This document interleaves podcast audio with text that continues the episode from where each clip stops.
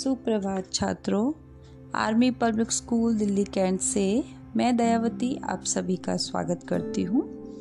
आज हम समझेंगे कक्षा सातवीं की पूरक पुस्तक महाभारत में संकलित पाठ 10 से पाठ 15 तक का सार। तो सार कुछ इस प्रकार है। पाँचों पांडव माता कुंती के साथ वर्णावत के लिए निकल पड़े थे। नगर के सारे लोग उनके साथ चल दिए थे।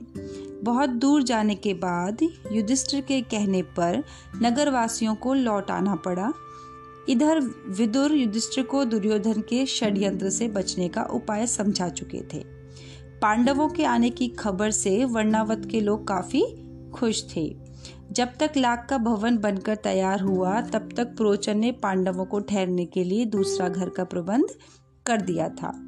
जब भवन तैयार हो गया तो पांडव उस भवन में चले गए। भवन में प्रवेश करते ही युधिष्ठिर ने भवन को खूब ध्यान से देखा और देखने से यह पता चल गया कि जो घर है, जल्दी आग पकड़ने वाली चीज़ से बना है। और युधिष्ठिर ने यह बात भीम को भी बता दी थी और सावधान रहने के लिए बोला। और समझाया कि यह खतरनाक जगह है, लेकिन हमें फिर भी विचलित नहीं होना चाहिए और ना ही प्रोचन को इस बात का पता चलना चाहिए कि हमें उसका षड्यंत्र पता चल गया है। युधिष्ठिर की सलाह पर माता कुंती ने उसी रात एक भोज का आयोजन किया। बड़ी धूमधाम से नगर के सभी लोगों को भोजन कराया गया। खा पी कर सभी लोग गहरी नींद में सो गए थे। आधी रात को भीम ने भवन में आग लगा दी और आग के दौरान माता कुंती के साथ पाँचों पांडव सुरंग के रास्ते बाहर निकल गए। भवन को आग में जलता देखकर लोगों ने यही समझा कि पांडव भी इसमें जल गए हैं। लाख के घर को जलता हुआ छोड़कर पांडव माता कुंती के साथ एक जंगल में पहुँच गए थे। पाँचों भाई माता कुंती के साथ अनेक बाधाओं का सामना करते हुए आगे बढ़ते जा रहे थे। अंत में वे सभी एक चक्र नगरी में जाकर रहने लगे और वहाँ उन्होंने अपना वेश बनाया, ब्राह्मण वेश। इसी बीच भीम ने बकासुर राक्षस का भी वध किया।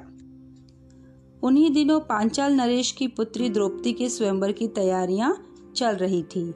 एक चक्रा नगरी के सारे ब्राह्मण पांचाल देश के लिए रवाना हुए और पांडव भी अपने ब्राह्मण वेश में उनके साथ चल दिए।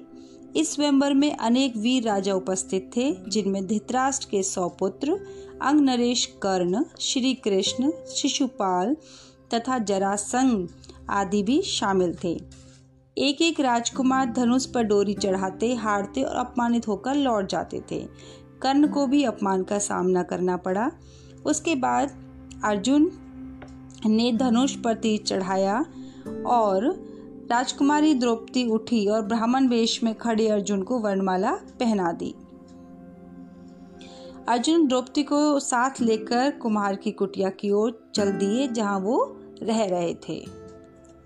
द्रौपदी के स्वयंवर में जो कुछ हुआ, उसकी खबर हस्तिनापुर तक पहुँच गई। इस खबर से विदुर के मन ही मन में बड़े खुश हुए और धृतराष्ट्र के पास जाकर बोले कि पांडव अभी जीवित है। अर्जुन ने द्रौपद की कन्या द्रौपदी को स्वयंवर में प्राप्त कर लिया है। पाँचों भाई द्रौपदी से विवाह करके माता कुंती के साथ द्रौपद के यहाँ कुशल पूर्वक हैं। धृतराज ने पांडवों को आधा राज्य देकर संधि करने का निश्चय किया। विदुर के साथ कुंती और द्रौपदी सहित पांडव हस्तिनापुर के लिए निकल पड़े। हस्तिनापुर में पांडवों का स्वागत हुआ।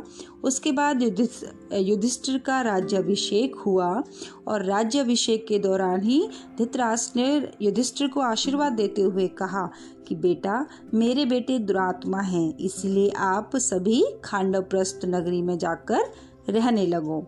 और खांडप्रस्थ नगरी वही है जिसका नाम बाद में इंद्रप्रस्थ रखा गया और जहाँ पाँचों पांडव, माता कुंती और द्रौपदी ने तेईस वर्षों तक सुखपूर्वक जीवन बिताया। पांडव इंद्रप्रस्थ में न्याय पूर्वक राज्य कर रहे थे। पांडवों और उनके मित्रों की यह इच्छा हुई कि राज यज्ञ करके सम्राट पद प्राप्त किया जाए। इस विषय में युधिष्ठिर ने श्री कृष्ण से सलाह ली और श्री कृष्ण ने बताया कि राष्ट्रीय यज्ञ तो वही कर सकता है जो सारे संसार के नरेशों का पूज्य हो। अतः जरासंध के रहते हुए भला कौन सम्राट पद प्राप्त कर सकता है? जरासंध के वध के बाद पांडवों ने राजस्व यज्ञ किया, जिसमें समस्त भारत के राजा शामिल हुए और राज्य, राजस्व यज्ञ संपन्न होने के बाद युधिष्ठिर को राजा धीराज की पदवी भी प्राप्त हुई। एक दिन युधिष्ठिर ने अपने भाइयों से कहा कि युद्ध की संभावनाओं को मिटा देने के उद्देश्य से मैं ये शपथ लेता हूँ कि आज से तेरह वर्ष तक किसी से युद्ध नहीं करूँगा। और इसी बीच अपने महल में बैठे दुर्योधन चिंतित और उदास थे। और उसी समय उसके मामा सुकनी का वहाँ पर प्रवेश होता है और शकुनी दुर्योधन के उदास होने का कारण पूछता है। तो दुर्योधन बताता है कि वे पांडवों की ठाट बाट से बड़ा ही परेशान है। तो शुक्नी ने इसका उपाय बताते हुए कहा कि तुम युधिष्ठिर को चौ, चौसर खेलने के लिए न्यौता दे दो। और मैं तुम्हारी तरफ़ से खेलूँगा। युधिष्ठिर को हराकर उसका सारा राज्य बिना युद्ध किए तुम्हारे हवाले कर दूँगा। धृतराष्ट्र के कहने पर चौसर के खेल में भाग लेने के लिए विदुर पांडवों के पास न्योता देने गए थे। युधिष्ठिर ने विदुर से कहा कि चौसर का खेल अच्छा नहीं है। इससे आपस में मनमुटाव होता है। किंतु राजवंशों की नीति के अनुसार किसी भी खेल के लिए बुलावा आने पर इनकार नहीं करना चाहिए। इसके अलावा युधिष्ठिर को डर था कि धृतराष्ट्र के बुलाने पर न जाने से कहीं वे अपना अपमान न समझ लें और लड़ाई का कारण ना बन जाए। अतः उन्होंने उस नियम नि, निमंत्रण को स्वीकार कर लिया। और इस खेल में युधिष्ठिर ने रत्नों की बाजी, सोने चांदी के खजानों की बाजी लगा दी। अपने रथों, घोड़ों भेड़ बकरियों गाँवों दास दासियों सेना, यहाँ तक कि अपने भाइयों के शरीर के वस्त्र तक, वस्त्र और आभूषण भी वो बाजी लगा चुके थे और हार चुके थे। और अंत में उन्होंने अपनी पत्नी यानी द्रौपदी को भी दाप पर लगा दिया और उसको भी हार बैठे।